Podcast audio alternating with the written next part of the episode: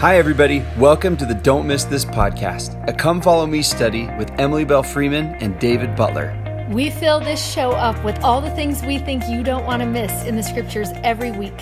Thanks for listening. We hope you enjoy the show.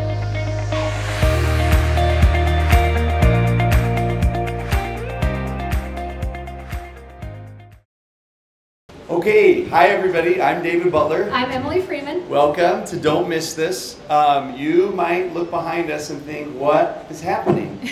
and I'm going to tell you for free.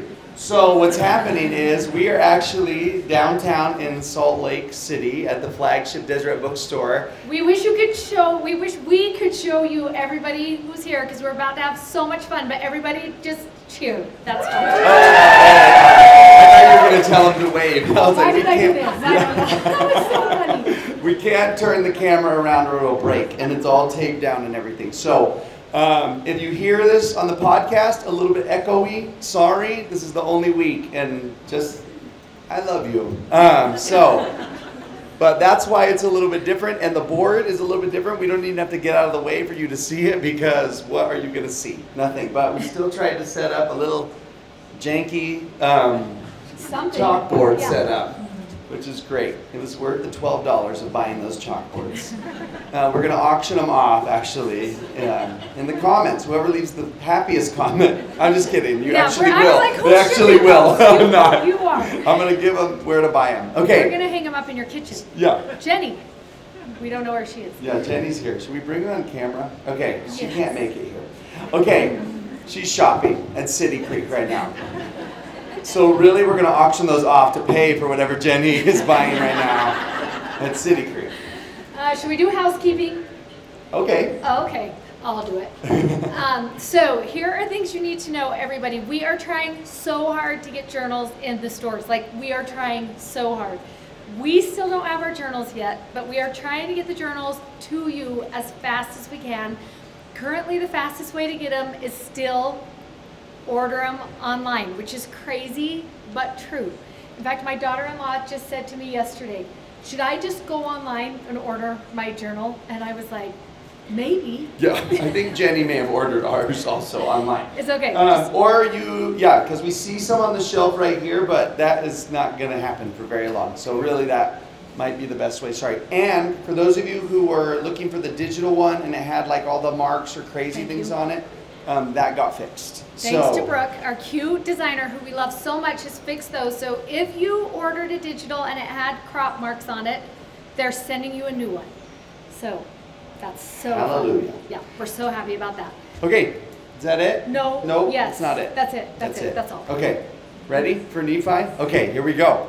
Today we are first. Oh, here's the paper right here. I'm used to it being right behind me, and it's not. Okay, it's right here. We're doing First Nephi 16 to 22 today. Um, this is fantastic. We're obviously only going to do parts of it, but this is like a um, this is a journey section.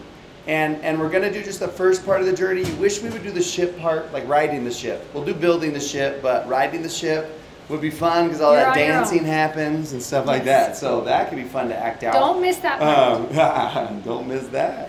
Okay, so. Um, We but- should not let him talk in front of a crowd. I'm just going to apologize right now to all of you. We don't know what is about to happen. I'm acting natural. um, so what we both teach, right? So I teach institute, of taught seminary. Annie, um, I Annie, you all of a sudden became Annie. Emily. I love that name. okay, Annie or Emily teaches seminary institute, and you just have to know one of the curses of. I don't know whether to look at the camera y'all. This is weird. Okay, one of the curses of being a, a seminary or a teacher. Some of y'all know this is you find analogies everywhere you go and your kids hate it um, because they're like, Dad, that movie was about a princess who could freeze things. It was not about the gospel of Jesus Christ. And I was like, I know, but I found so many analogies. So the drive home from movies is always like, you guys, did you see all those lessons? You know, like everywhere I go, everywhere we go, you see a gospel analogy, an object lesson that you are ready to use. Like it, and uh, it's just a curse. It's a, or or a blessing, but mostly a curse. I think. I Yeah, it's don't so know. true. We were in Lake Powell several years ago. And um, have any of you been to Lake Powell and gone through one of those slot canyons, which is where the cliffs split in half and slid out, and then there's dirt and you can walk in there? and um, I had never been in one. And all the kids wanted to go in one, and none of the adults wanted to go. So I went with like 15 kids. We swam from the houseboat, climbed up the rocks, got in the canyon, walked all the way to the end. They're really awesome and a little bit scarier if you're a worrier, which I totally am one because I kept thinking, when's the when's this cliff gonna fall the rest of the way off? Do you ever think that when you're in a slot canyon? It could happen at any moment. It could. And Nope. we got to the end, and I looked back, and if you've never been in one, the walls are like that go so high and straight. I mean, they're pure straight because it the cliff just shaved off. And I gathered all the kids around me because I was like, this is like an unforgettable lesson. And I said to them, whenever you read about the straight and narrow in the scriptures, the straight and narrow path, I want you to think about this path. We're going to get a picture of the path, all of us together in the path, and then you will remember it for the rest of your life. And this kid looked at me and he says, This is all you ever think about is church. I was having this profound moment, and the kids were like, Should we go back and water ski? Yes. But when you water ski, like if you really put your skis, you know, parallel with the Lord, you can walk on water. It's just everywhere. So then I felt really good about myself when I was reading um, First Nephi. And realized that the Lord really likes object lessons too. So I was like, okay, he's got the curse. Um, and one of the object lessons he teaches the this little family that's left Jerusalem is about um, following the Holy Spirit in their lives.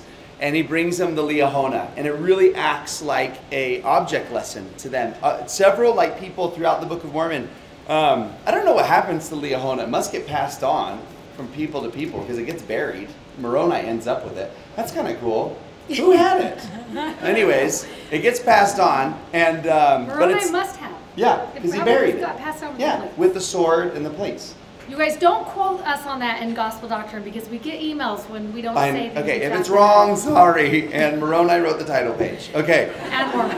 Yeah, and Mormon together. um, We don't. So yeah, so um, one day they wake up, you remember, and there's so many cool lessons that you could do with the Liahona if you think about it as an object lesson of following the Spirit in your life. It's just think that as you read it. But one day they wake up in the No, morning. we don't tell this part yet because I want to give these two quotes because they're so awesome. Okay, first, before I tell you about they woke up in the morning, we're gonna get that two thought, quotes. everybody. But the Liahona is just gonna be on the porch in the morning. That's it. Can I say that? And you're not going to say what's going on the paper? Nope. Okay. I'm just gonna say that God invented Amazon Prime. and it was on the porch when they woke up. So Amazon thinks they're clever, but this has been around for 2,600 years. Listen, I'm just going to say it is a good thing we only have a live crowd once a year. now all of a sudden Amazon Prime got in the Book of Mormon. We want Amazon Prime to sponsor this, is what we want to happen. And maybe our chalkboards could have been Okay, better. please talk about the Liahona showing up on the doorstep. Okay, that's it. It's on the doorstep. the end. They found it. Okay, there. Remember we talked to you about this book that we love so much, and the reason why I love it is because it has little teeny tiny snippets. It gives you. They're just great quotes from all the people in the world. Because who has time to look up all the great quotes from all the people in the world?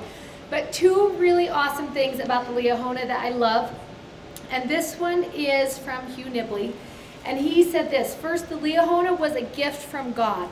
Second, it was neither mechanical nor self-operating, which is so interesting because we're like, well, then they just had that Liahona and it works like the eight ball thing. What's that?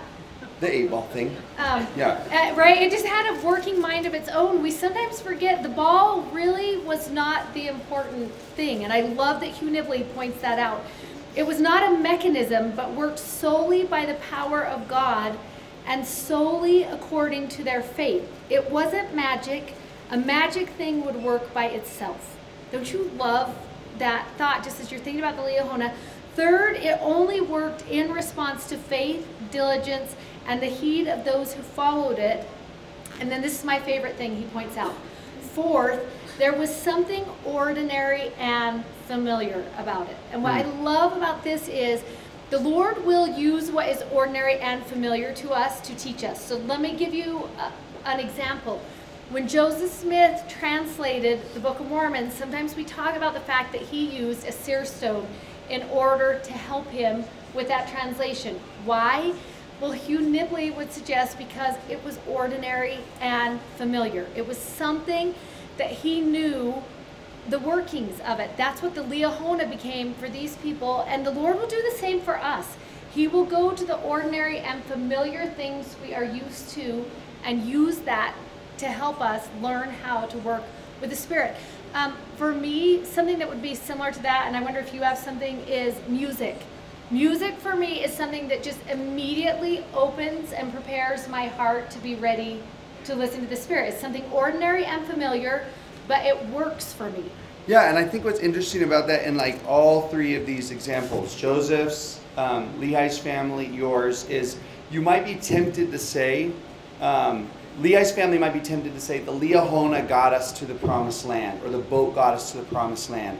Or, or it was the seer stone that translated the Book of Mormon, or it's music, but it really is God in all of those things right? Um, that's what's so neat about it not working mechanically is it, it teaches them God is the one who's getting you to the promised land via some of these tools. Like someone might say, man, that song got me through the hardest time of my life.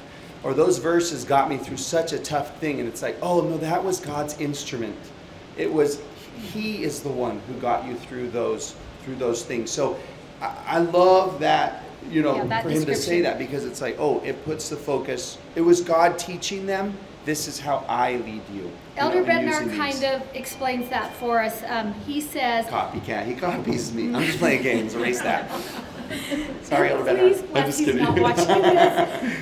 As we study and ponder the purposes of the Liahona and the principles by which it operated, I testify that we will receive inspiration suited to our individual and family circumstances and needs.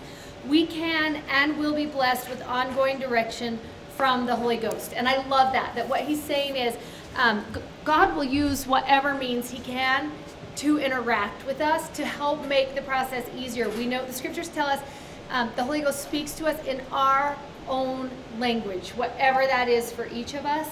Um, but at the end of the day, it is God working through the Holy Ghost that moves us into the places we need to go, which will take us to that next really Yeah, awesome so one of the things, one of our favorite lessons, so on the study guide sheet, we put like some of the verses about the Liahona, and you can look at those and kind of discuss and come up with your own, like, oh, how is this like um, the Spirit leading me in my life? But one of our favorite ones comes from 1 Nephi 16 16. That's so, Um, I know it's that's nice. so easy to remember. First Nephi 16, 16. Um, and it says this We did follow the directions of the ball, which led us to the more fertile parts of the wilderness. And, and that's nice if you just read it, but if you think about it in, um, in context of, oh, this is kind of like the, the Spirit leads us into the more fertile parts of the wilderness. And, and it's fun to look at some maps of, of that area, the Arabian Peninsula, because within that peninsula there are these spots that if you didn't know better, you would think were Hawaii. Um, uh, there are these little oases, oases, whatever, um, that are in there, and it was the Liahona led them to those more fertile places. Um, what I love about this is I actually shared this verse with a friend of mine once who was going through kind of a, a rough patch with her husband battling cancer. And, it's, and I said, and she said, You said to me once that the Spirit would lead me to the more fertile places. And I said, Well, make sure you look and see that it says the more fertile places of the wilderness. Their family was still in the wilderness, um, but it led them to these, to these oases in their wilderness journeys. And it would be neat to just kind of think about uh, where's the Spirit, where are the fertile places that the Spirit has led me in my wilderness journey? Yeah, I love that idea. And just taking the time to write some of those down because sometimes God doesn't take away the wilderness. We know that's true. We see that um, all through Scripture. But the importance of remembering us that He does lead us.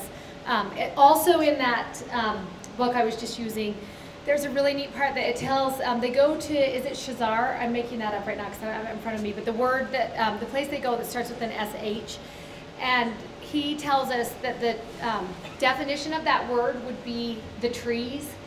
And so it, he's telling you right there in the scriptures, and then he led us to the trees. And if there was trees, what do we know there was? Water. right? That he, he's like shade. Yeah, I really did think shade. I was like, oh, shade. Okay. And water. Yeah. that was necessary.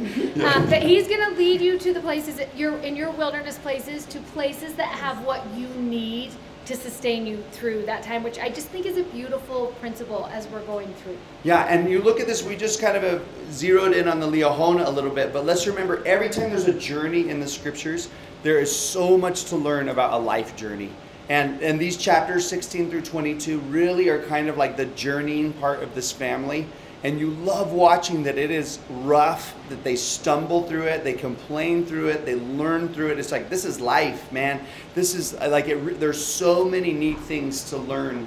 Like, this is a, a journey experience. Yeah. And we're all on one. We're on a journey to the promised land. Which is so nice because so often we get to church and we hear people get up in testimony meeting and they want to talk about the answer or the promise or the miracle. Do you notice we don't normally talk about our wilderness experiences until they are over? And then we're like, and then let me tell you what happened and this is how it all worked out. And what happens if you're in the middle of the journey? What's what if you're in the middle moment? One of my favorite places to go in scripture when I am in a middle moment is to go into these wilderness journeys, whether it's Moses or whether it's Nephi or it's the brother of Jared. Don't read the end. Don't read when they got to the promised land. Read in the middle and figure out how they got through. And we want to point out one of those places for you. If you want to see what it looks like to learn something from the middle of somebody's experience, this is a really great place to go. Um, we're going to talk for a minute about the difference between magnifying and minimizing trials and what that looks like. Oh, good job. We have a, a magic chalkboard. It's going to move. um, so we're going to be in First Nephi um, 16. And who are you doing, Nephi or Laman and Lemuel? Nephi. Okay, go ahead. Oh, you want me to go first, or do you want to do them first? Do you want me to do them Yeah, first? do them okay. first. Okay, so we're going to watch Nephi and Laman and Lemuel through the midst of this wilderness experience. And just know when we talk about them, like we know that nobody is like either good or evil. Sometimes we almost make them like caricatures, you know, like cartoon characters, like you're totally bad and you're totally good. And I, and I think it's really important to realize that everybody's just gray, you know, like everybody like wakes up some morning magnifying their trials and they wake up the next morning minimizing them. Like that is just, it's really easy to be like, oh, Laman and Lemuel are always like this and, and Nephi is always like this. I think those new Book of Mormon videos do a really good job Yes, of showing Laman and Lemuel as like real life people where you're all of a sudden like, oh, I feel you. Like I'm I'm with you. But those Yes. videos still make Nephi look like the perfect child. Which he probably wasn't he, always. well, he he wrote the book. That's why he's the perfect child in the book. it's because he's the one who actually wrote it. Like, you I'm know? not going to so tell about just that day. I'm just leaving that day out. Just- so Um, so we're going to watch as they go through, and what happens is um, we were in verse 16, we followed the directions of the ball, the more fertile parts, and then in verse 18 we get to the part where Nephi breaks his bow, which is a crucial moment because now how are they going to be able to get the food they need for all of those people? And this is going to be a major trial in the journey. That's what's going to happen right now. Is there's going to be this trial that happens, and we want to watch the response of Laman and Lemuel in the trial and the response of Nephi in the trial. And so, as you're reading in 18 through 20, what you want to watch for are what are the descriptive words? What does it look like um, in that moment to go through that trial? And here are some standout words you might notice in verse 18. My brethren were angry. Um, and it talks about why because they're tired and they and they're starving so like nobody's comfortable also there's going to be fear that is prompting reaction in this moment we want to keep that in mind in verse 20 they did murmur and also my father began to murmur against the lord and they were exceedingly sorrowful even that everyone started to murmur against the lord okay that is what um, it looks like from their perspective of what's happening Nephi takes a different approach to the trial. Well, and I would even say, and then if you add on the next one that comes, which is down in uh, 34 when Ishmael dies, like that's a legitimate trial. It's not like we're saying like, "Hey, buck up, boys," you know, or anything. We're just like, "Oh yeah." But what they do is they like maximize it, and, and they start looking back and saying like, "Our our life's actually never been good." You know, it's bad right now, and then they're like, and, and we're all probably gonna die. So they like make the past bad, the present bad, and the future bad, you know, which we all do, you know. Like, you know, you, you, you remember in high school you come home and you failed a, a math test, and you're just like, I failed it, and you're like, I, I, I've never been good at math, actually. like, you look to the past and you paint your past as horrible. You're like, I was always bad at it. I'll probably fail it for the future. I'll probably fall out of school, never get a job, live on the street, you know, and that's a, they just kind of maximize this a little, you know, as, and, and we don't want to say again, like, hey, get over it, but look what Nephi does. This is what's neat. In 17, uh, 1 through 3, and you just read his words and you're like, you are not a Wait, real before person. you go there, you have to go. You have to stay in 16. oh, okay. We have to go back to 16, everyone. 16 verse 22. Um, oh, yeah, yeah, yeah. yeah. I love these few parts, and then you can jump to that part. yeah. Because in the midst of the trial, I love watching what he does. The first thing it says is, I did speak much to my brethren. Um, I crossed out speak much in my scriptures. That's okay to do that sometimes.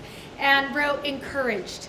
I love that he's going to be the encourager in this situation. And I love that his personality isn't just to shut down and start ignoring everyone. But he's like, okay, everybody, it's going to be okay. He spoke much to his brethren because they were complaining, and then he gets to work. I made a bow out of wood. Like he looked at the situation and he became a problem solver. How can I help? Became his response. And probably he wasn't a maker of bows generally, but he looked at it and was like, I think I could figure this out. And he starts making a bow and he arms himself with a bow and a sling, and then when everyone else is complaining to the Lord, do you notice in verse 23 what he does? It says, I did turn to the Lord and I said to him, Where should I go to find food? It's so interesting that you watch the exact opposite taking place for each of those um, boy, boys as they went through this trial. And then we love when you get to Yeah, and I was just thinking about a conversation I had with a, a new friend of mine this week where sometimes you, like, life is filled with a bunch of things that you have questions about, that you're struggling through and worrying, and it can be so frustrating that you want to throw up your hands and you're like, I don't want to be the optimist right now. And thank goodness we don't all have trials at the same time, so there can be an encourager. But I, I like that Nephi asked the question, what's the next step? Instead of like trying to figure out how to solve everything, his question is just, will you teach me what the next step is? Um, because looking a mile down the road frustrates me to no end. I just need to know what is next. But also, you do love that he looks for the tender mercies of the Lord, like he says he's going to do. And that actually encourages his heart. So we're not saying like he's got rose colored glasses, but when you look for tender mercies, something magical happens. You almost don't believe it. 17, 1 through 3, it says, It came to pass we to take our journey in the wilderness, and we did travel eastward, and we did wade through much affliction in the wilderness. Wade is what you do in water and muck and mud. You know, it- it's just like, he's like, our afflictions were thick. Like, we didn't like walk through puddles of it, we waded through it. And he says this, and our women did bear children in the wilderness. Like, that is absurd. One time Jenny accidentally had one of our kids in the house, and that was crazy enough. Okay, that's a story for another day. Just like it was poor planning on her part. Yeah. That's what it sounded you know, well, it was poor planning on my part. You know, I was like, Jenny, you'll be fine. Um, but I'm just kidding, y'all. She just, Jenny has this, uh, we won't get into that. Okay. It was going to be a compliment. But, like, like, that's a bad thing, you know, to bear children in the wilderness. Like, I, where, where, where's, where were they? Like on a rock? Yeah. Like, you know, under a, under a, a cactus or something? I don't know. But look what his next line is after that. My wife just had a baby in the desert. And then he says, and so great were the blessings of the Lord upon us. And you're like, that's not the next line that you say. And then it gets worse. He says, while we did live upon raw meat in the wilderness. Like he's calling that a blessing. That we had raw meat. And you're like, that's not a blessing unless you like sushi, right? Um, and there's like, our women did nurse their children, and then they were strong like unto the men. Um, brethren, that's not a compliment in 2020. So like, don't put that in the Valentine's cards, you know. It's like, what a blessing. My wife was strong like a man, you know. Like, it just was a compliment in 600 BC. Um, but what he sees is, he says, it came to pass that as we kept the commandments of God, he did nourish us and strengthen us and provided means. He saw the blessing in the middle of um, all, of the affliction. Like he saw, like, wow, I'm so thankful that God gave my wife strength to be able to make it through such a, a horrible experience. I'm glad He provided us something, you know, to eat. And, and He just saw the tender mercies in the experience, and that encouraged His heart. It's so interesting because when you read Laman and Lemuel's point of view, actually comes in that same chapter a little bit farther down. It's in 1 Nephi 17, verse 21, is where you want to look. And this is what they say. They're doing the same thing as Nephi, right? Nephi's looking at that whole situation and saying, we, and we were so blessed. And Laman and Lemuel say, Behold, these many years we have suffered in the wilderness, which time we might have enjoyed our possessions and the land of our inheritance, yea, and we might have been happy. It's just so interesting. It's the same trial, it's the same wilderness, it's the same family suffering the same experience. But so interesting the difference between maximizing and minimizing a situation and allowing yourself to look for the Lord rather than murmur against the Lord. There are powerful lessons. Yeah, and maybe we should point out this verse right here, the uh, 2010, which is maybe one other tip for in the middle of journeys. Um, this is uh, quoting from Isaiah, but it's such a neat verse. It says, For behold, this is the Lord speaking, I have refined thee I've chosen thee in the furnace of affliction. And having that perspective helps us to like get through those middle moments also to say like, okay, not like why did you do this to me or why is it like this, but Lord, what what do you want me to do next? And what do you want me to learn? Um, refine me in this, change me you know, in this instead of take this away. There's just a mm-hmm. such a little change, but it seems to make a big difference. I think it's important to note too that the breaking of the bow was not the only bad thing that happens in the wilderness. Right after that, in the same chapter, we're going to get to another situation where it's going to either lead people to question or to cling more to the Lord because they get to this place where the only way to cross it is a boat. Do you remember this part of the story? And just as we get into this part of the story, we're 17 chapters into the Book of Mormon right now, everyone. And so far, the entire Book of Mormon has been about Nephi. So we kind of know a lot about Nephi from Nephi's point of view. I want you to think of everything that you've read so far. Does it say anywhere that Nephi is a shipbuilder? that that was his trade? Do we know anything about Nephi using tools? Um, like, there's nothing that mentions that he might know something about making a craft that is watertight enough to put an entire family into and then go to a place they've never been before. He's, he's also not a ship driver, right? They, their, their journey has not been on water ever. So as we get into this part and you start thinking about this, and we think about Laman and Lemuel as we're going through this part, I want you to think to yourself, if your brother came to you right now and was like, listen, for our family vacation this year, this is what we are going to do. We are going to build our own boat, and then we are going to take it to California, and we are going to launch out off of Pacific Beach in San Diego. I don't know where we're going to go. I don't know how long it will take, so get work off. And um, I'll make the tools. You guys don't worry about stopping at Home Depot. I will. I will make the tools. Who's going to agree to that vacation? I just want to know. How, how many of you are like, yeah, I'm in, right? Especially when he says, "And God will take us," and you're like, okay.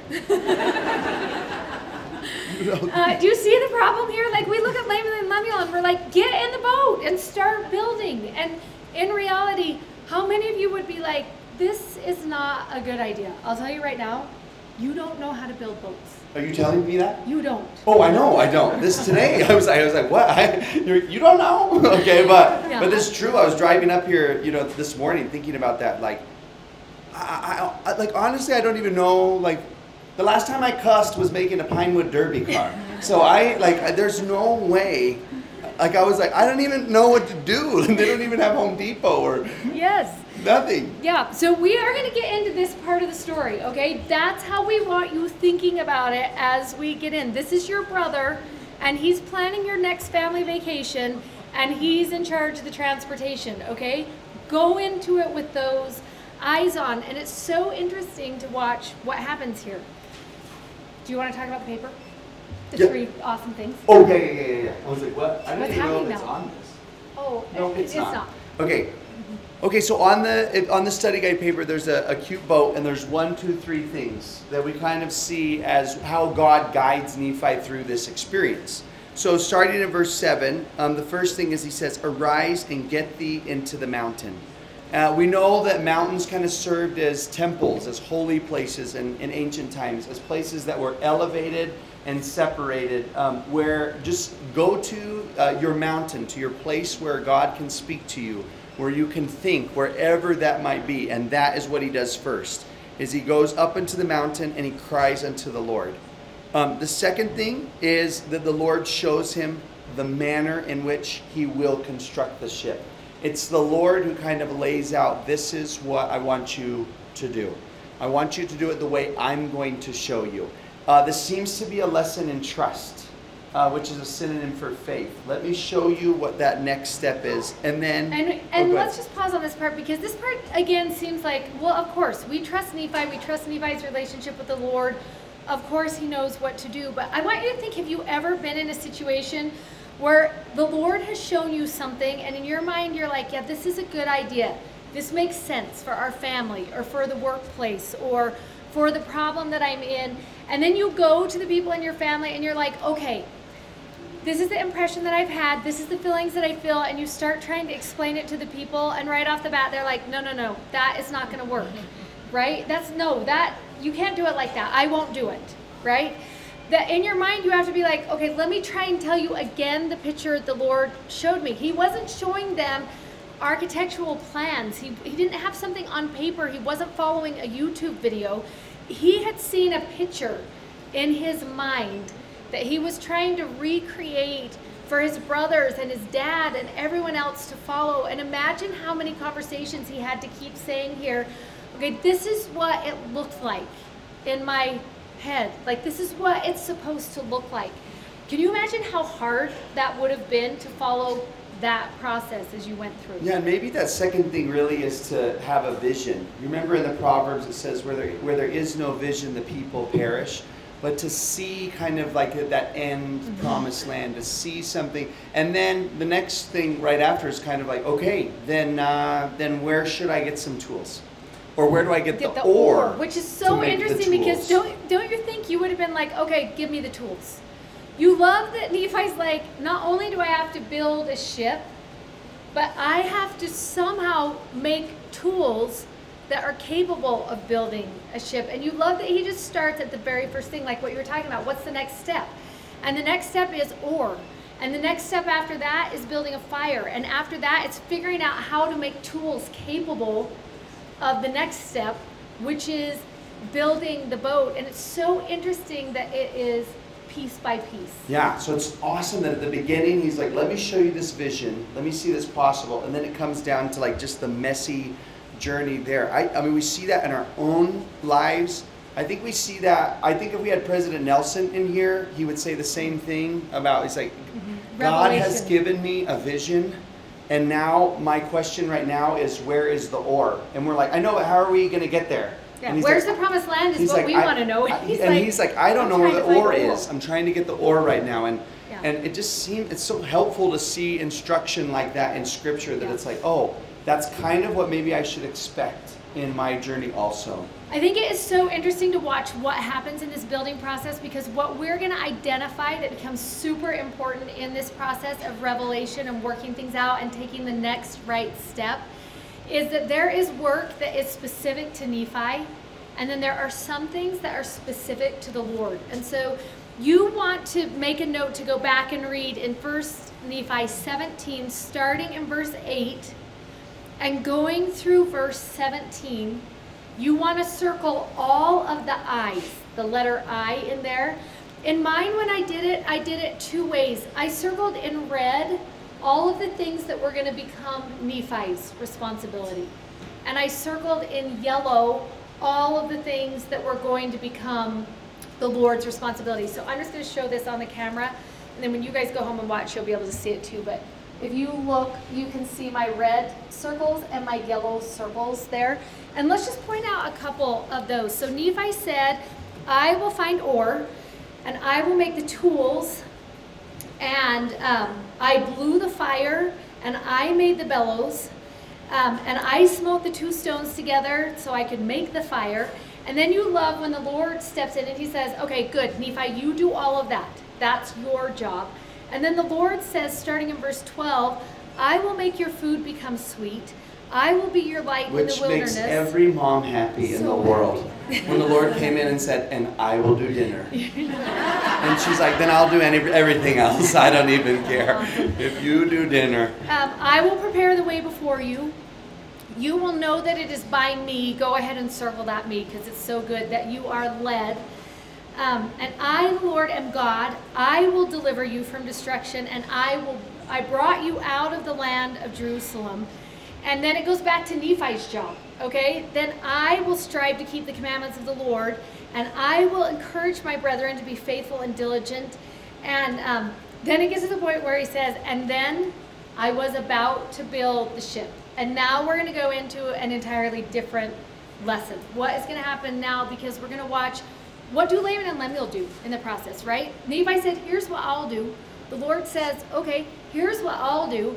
And then we're going to watch what do Laman and Lemuel do in that moment. And they start in verse 18. It talks about they complained, they didn't want to labor, they didn't believe what was happening, their hearts were hard. And you love in verse 19, any of you who have teenage boys who are close in age to each other, because how many times have you heard this in your house? Uh, we knew you were lacking in judgment right?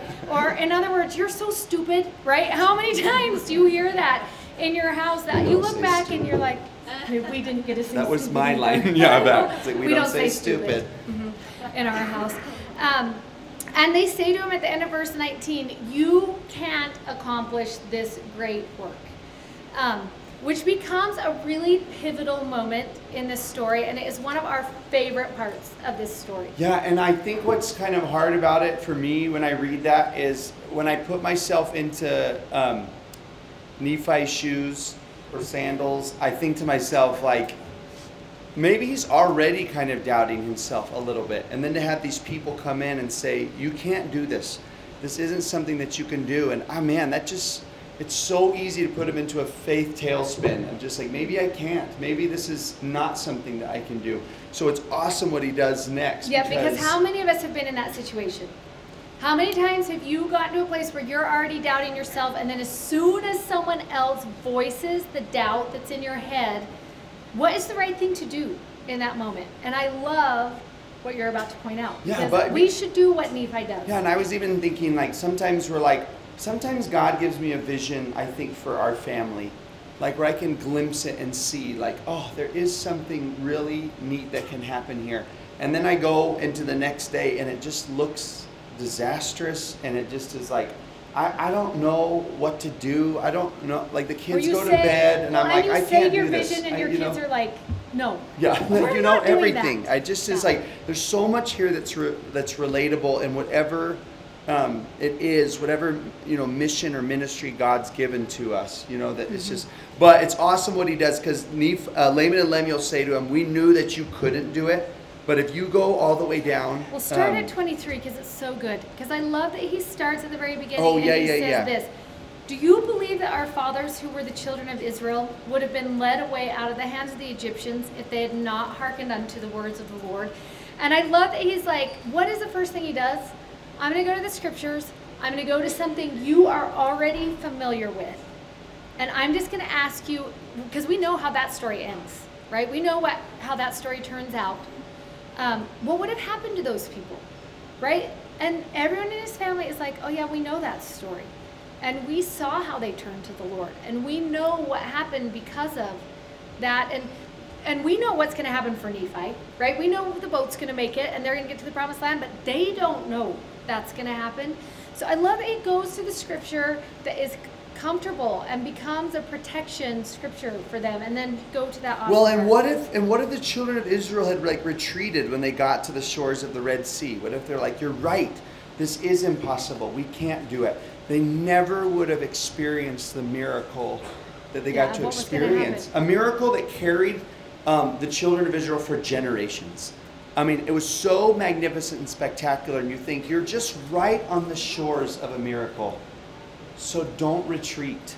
Um, and, and he's trying to get them, he says, Here we are again, literally on the shores of a great miracle.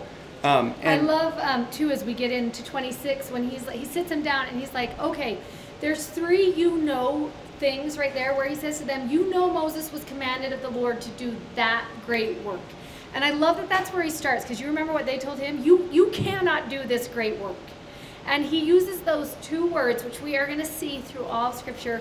You know God commanded Moses to do that great work, and you know the Egyptians were drowned in the Red Sea.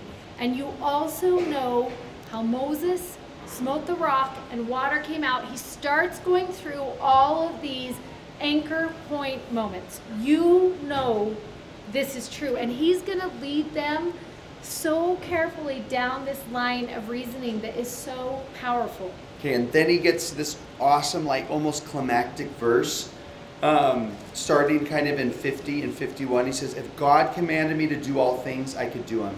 If he should command me, I should say to this water, Be earth, it would be earth. If I should say it, it would be done. How does he know that? Because he knows Moses' story. And he knows what he what he's seen even weeks before. But then 51 he says if the Lord has such great power and has wrought so many miracles among the children of men, how is it he cannot instruct me that I should build this ship? If this is who God really is, if he's done all of these great things uh, for the people of the past, why wouldn't he do these great things for us? And you remember at the beginning, that's kind of been like the, the theme that we want to look at throughout the whole book of Mormon. What are the great things that God has done in the past? What are the great things He's done in your past? Mm-hmm. And let that be a, a, a, a motivator, let that be an encouragement to not retreat. As you study great things, I'm going to give you a list of verses you might want to go to just as you're thinking about the great things. Um, in 1 Nephi 7 11, um, in 1 Nephi 17, verse 19, and then right here where we are in verse um, 50 and 51. Um, also, you want to look at verse 26 in that same chapter, 2 Nephi 4 25 through 26, and Ether 4 and then I, I'm going to give you a lot of references there. I'll put them in the newsletter, but 4, 8, 11 through 14 is what they're going to be. All of these will be in the newsletter. You can just start keeping record of these great things as we're going through the, um, this book. I love as we think about this. Um, I had the opportunity, I was um, doing house shopping a little while ago and I came across a sign. I am a lover of words. I don't know if you know that about me, but if you come in my house, there are things with words all over my house because I love words. I love the power of little um, short statements that just encourage. And I saw a sign that said, There will be miracles. And right when I bought it, I was like, Oh, I have to hang that in my house. And so I bought the sign and I took it home. And, and I loved that thought of just watching for these miracles. And I just barely got it and I barely hung it up yesterday. So I've been thinking about it. And it made me think back to a story a long time ago in Colorado where we had been helping Garrett find his house.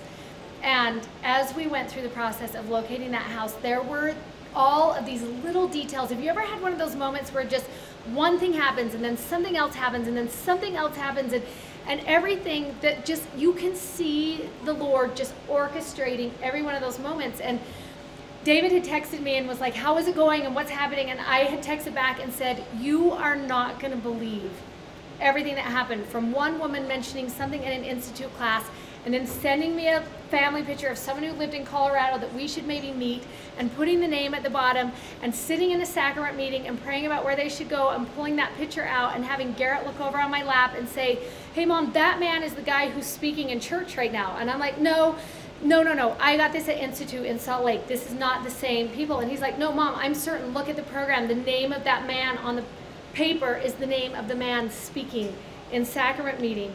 And walking up to that man after and saying to him, We are looking at a house. Do you know this neighborhood? Do you know this house? And it's in that man's backyard. Okay, what are the odds of that happening, right? That that is a great thing. You couldn't have even planned that. And I'm trying to text it to him, and he sends back to me this one text that says, "You know you live in a realm of miracles, right?" And I thought my answer back was, "We all do." Right? We all live in that place. And I hung up that sign yesterday and I was thinking about the fact that we really do just live in a realm of miracles. We live in a place where great things happen. And then I left my house last night and I walked around the block to my backyard neighbor, who is my good friend Chris Belcher, who I have told all of you a lot about. And they received um, a diagnosis last week at the doctor that the cancer has returned and they're not going to fight the cancer this time. And they had just received the news, and I hadn't talked to her since I walked over there. And I, I made that journey from my house over. And in the back of my mind, I kept thinking about the sign I had just hung up in my house because sometimes we want to think there will be miracles, and we want to be Nephi who built the ship and took his entire family together to a promised land. And we want that story. That's the story we want. And as I was thinking about that, as I walked over, I thought to myself, where are the miracles going to be in this story? What's that going to look like in this story? And as I walked up to her door, she also has a no knock policy at her house. We are the same kind of friends. Um, so I opened the door, and right before I opened the door, I just said that phrase in my head there will be miracles and I'm going to keep my eyes open to them as I go into this. And I walked in and blaring through the sound system on their house. She loves listening to music because she can't see. Um, and so she spends a lot of time listening to music. Um, was the song, I don't know how many of you have heard, um, I Can Only Imagine. Do you know the song? Um, that talks about when you will see Jesus again. And it talks about what will I do? Will I help me remember the words? Will, will I, I, dance for you, Jesus? will Jesus? I dance for you, Jesus? Or in awe of you, be still. Will I fall to my knees? Um, it just talks about that moment, and it's a very joyous song. And I walked into that room, and she didn't know I was there because it was so loud she couldn't have heard me come in. And I just sat in the doorway for a minute, and I looked at her, listening to that song. And I thought to myself, for some people, the miracle is Jesus. And that is true for her because very soon she will be with him and she'll get to have that, I can only imagine, moment. And it will be so sweet for her, miraculous, and so happy. Much happier for her than it, it will be for us. This process will be. But I think as we look at these middle moments, we have to remember sometimes we're going to reach the promised land with our whole family. And sometimes the miracle is going to be painful. And that's what's going to happen. But the Lord is going to be with us in those middle moments, no matter what our miracle looks like. And we are going to experience great things.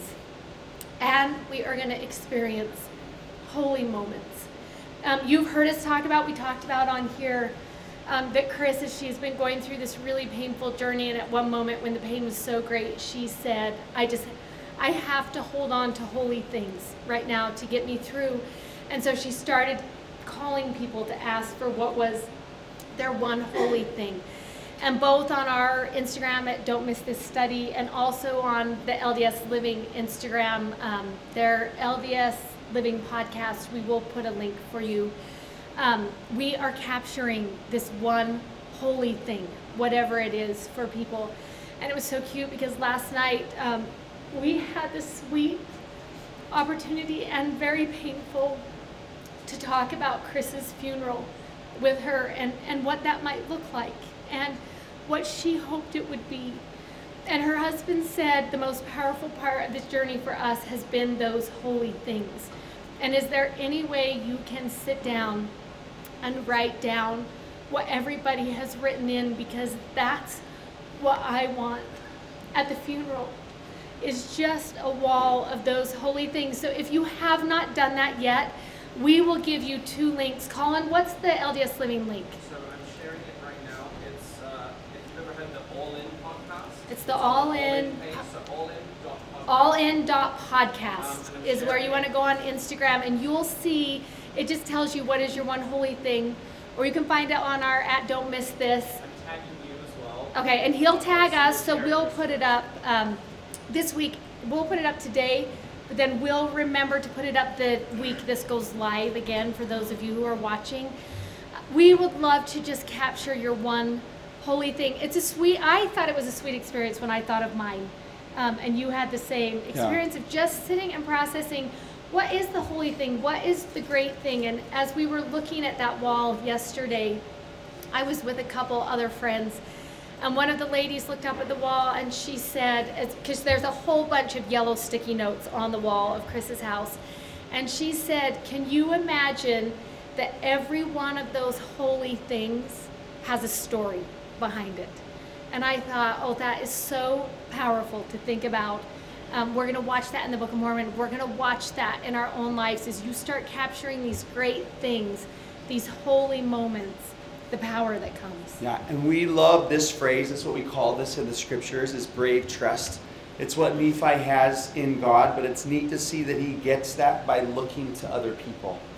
Uh, that Moses becomes like his person that gives him bravery, that gives them the motivation to trust God. And those sticky notes are what are giving Chris bravery right now in her life. And, and we all can be that together. God put us all together on this earth to take this journey, not by ourselves, but as we encourage each other through this. And, and, and, and it helps us to not retreat in, in those moments.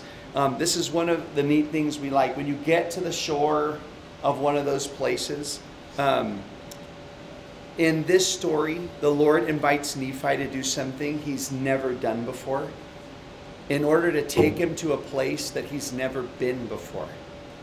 And God does that with us too. He might be inviting you right now to do something you've never done before. But that's because he plans on taking you to a place that you've never been before. And, and we can learn how to make it through that, how to have brave trust. Um, Nephi says in 18:3, I did go to the mountain often and prayed often unto the Lord. And the Lord showed me the great things. And that's how he that's how he did it. That's how he made it through. So good. There are so many powerful things in these pages, particularly if you are in a middle moment. If you're in the middle of the journey, then you want to spend some time here and you want to take notes and you want to look at what is the inspiration from the Spirit that comes directly to you as you're going through Yeah, for me. these pages. And then read the end of that 18 too. Make sure that's part of it also that you get that vision of when they do land on the beach. Yes. I couldn't help but think of that when you're talking about Chris and that I can only imagine that there is a moment, there will be a moment in everyone's story where you arrive in the promised land. That is a part of uh, your story also. So, Yeah, so good. Okay, Okay. we'll see you next week, everybody. adios. This audio was taken from a YouTube video from our YouTube channel. You can find us on YouTube at Don't Miss This. Also, sign up for our newsletter at don'tmissthisstudy.com and you can follow us on Instagram at Emily Belle Freeman and at Mr. Dave Butler. Thanks for listening. Bye.